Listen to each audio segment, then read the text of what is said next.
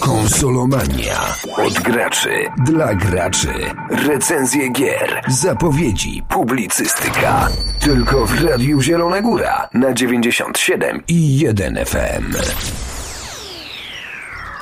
Kolejnej konsolomanii opowiemy wam o grze nietuzinkowej, mimo że to indyk, czyli z reguły mówi się, że indyk to taka mała gra, to myślę, że śmiało o tej grze można powiedzieć, że jest na pewno udaną produkcją. Co to za gra? To jest Stray, czyli symulator kota i ja od razu na początek chciałem się ciebie zapytać, dla kogo jest ta gra? Kto chciałby sterować kotem? Oczywiście, tu przypomnijmy przy mikrofonie jak co tydzień Krzysztof Filmanowicz. I Piotrek.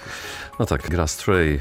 Piotr, na początku nie wspomniałeś chyba, ale Stray to po angielsku jest zabłąkany.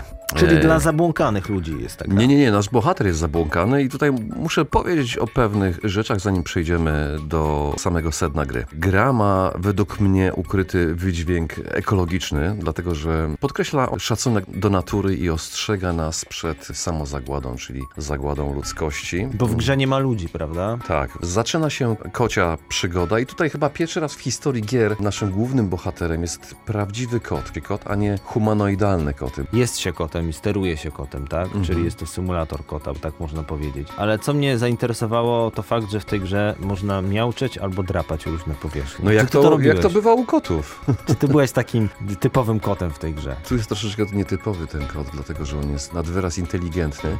Ale tu musimy zaznaczyć jedną rzecz, że gra dzieje się w przyszłości. Przypuszczalnie na naszej planecie. Mamy mnóstwo kocich przyjaciół. No i gdzieś tam przemieszczamy się przez jakąś lokalizację, skaczemy przez jakąś rurę. Tutaj nasz bohater spada w czeluść i okazuje się, że znajdujemy się w podziemnym mieście. Miasto, które zostało jako wspomnienie po ludziach. W tym mieście mm, odnajdujemy przesympatyczne roboty, które tworzą e, swego rodzaju pewną społeczność. One są bardzo ludzkie, humanoidalne, wyglądają jak ludzie, mają takie ekraniki na twarzach i na tych ekranikach wyrażają swoje emocje. Smutek, radość, złość, poirytowanie. No i naszym zadaniem, wydawałoby się banalnym, jest powrót na powierzchnię, czyli żeby wrócić do naszej kociej rodziny. Żeby to się stało, musimy pokonać wiele przeciwności losu, a także w grze pojawią się wrogowie. Zanim porozmawiamy o wrogach, o tym jak wygląda gameplay, sterowanie kotem, to chciałem zapytać Ciebie o rzecz bardzo ważną, bo gra wyszła jako ekskluzyw na konsolę PlayStation 5, jest obecnie też możliwość ogrania i na PC-ty. No i teraz pytanie o lokację, bo jest to taki świat e, neo-cyberpunkowy, można chyba powiedzieć. Ja znalazłem informację, że te lokacje są wzorowane na Hongkongu, a konkretnie na pewnej dzielnicy Hongkongu, której już nie ma, Kowloon.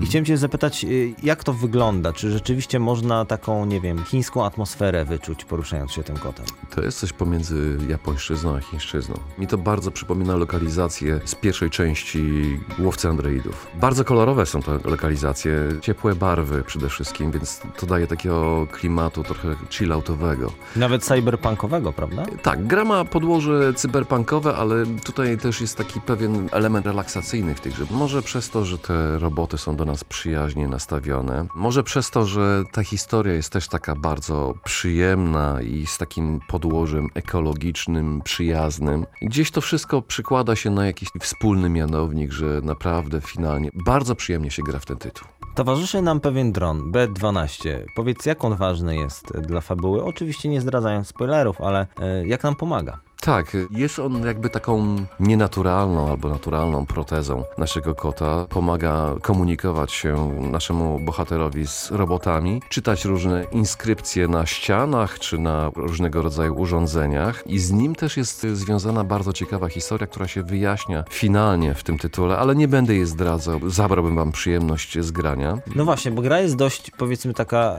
cukierkowa, relaksacyjna. Nie, nie nazwałbym jej cukierkowej. Ale Piotr. powiedzmy, że gra się w nią dla przyjemności i nie ma sytuacji stresujących. Chyba, że Są. powiemy właśnie o tych takich potworkach małych. Tak. Co to są za potworki? Jak e, z nimi walczymy? Albo inaczej, bo chyba z nimi typowo nie walczymy. Po prostu musimy od tych potworków uciekać. Tutaj nie chcę za bardzo spoilerować historii powstania, dlatego że to się wyjaśnia w trakcie fabuły, więc nie powiem skąd one się tam wzięły. One się nazywają Zurki w tej grze. Zurki, tak, ale wyglądają jak minionki troszeczkę. I de facto jak je zobaczyłem pierwszy raz, myślałem, że to jakieś sympatyczne stworki, ale niestety one się żywią żywią kotkami i żywią się robotami, więc są największym zagrożeniem dla wszystkich mieszkańców podziemi. Na początku niestety musimy przed nimi uciekać, później dostajemy taką broń defensywną, ale nie będę zdradzał szczegółów. Oprócz oczywiście szukania rodziny, bo to jest główna oś narracyjna kociej rodziny naszej, e, znajdujemy różne przedmioty.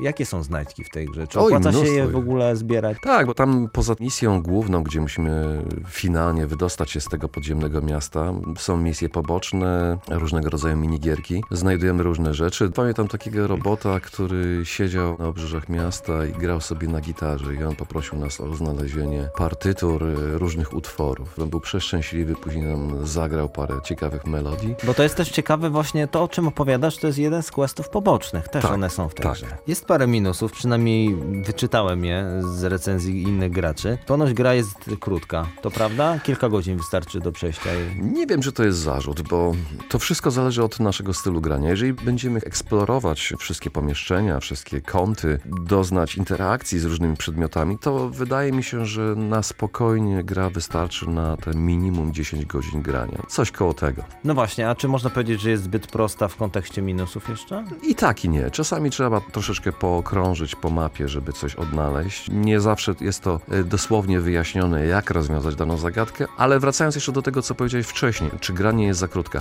to ma też swój plus, dlatego że jeżeli byłaby dłuższa, byłaby irytująca. No i pytanie najważniejsze, czy polecasz ten tytuł, a jeśli tak, to komu? Polecam tą grę przede wszystkim miłośnikom kotów. Jeżeli szukacie fajnego tytułu na relaksujące wieczory, na pewno to będzie gra dla Was. Fajna fabuła, fajnie zarysowane postacie, fajnie zrobiona animacja naszego kotka, naszego głównego bohatera, fajna muzyka, no i fantastyczna grafika. To wszystko przekłada się na to, że warto sięgnąć po ten tytuł. Jeśli chcecie zagrać w relaksacyjną grę, przypomnijmy, ona ma oznaczenie PEGI 12, to w takim razie polecamy. A dziś o grze Stray mówili wam Piotrek Kuśnierz. I Krzysztof Filmanowicz. Konsolomania. Od graczy. Dla graczy. Recenzje gier. Zapowiedzi. Publicystyka. Tylko w Radiu Zielona Góra. Na 97 i 1 FM.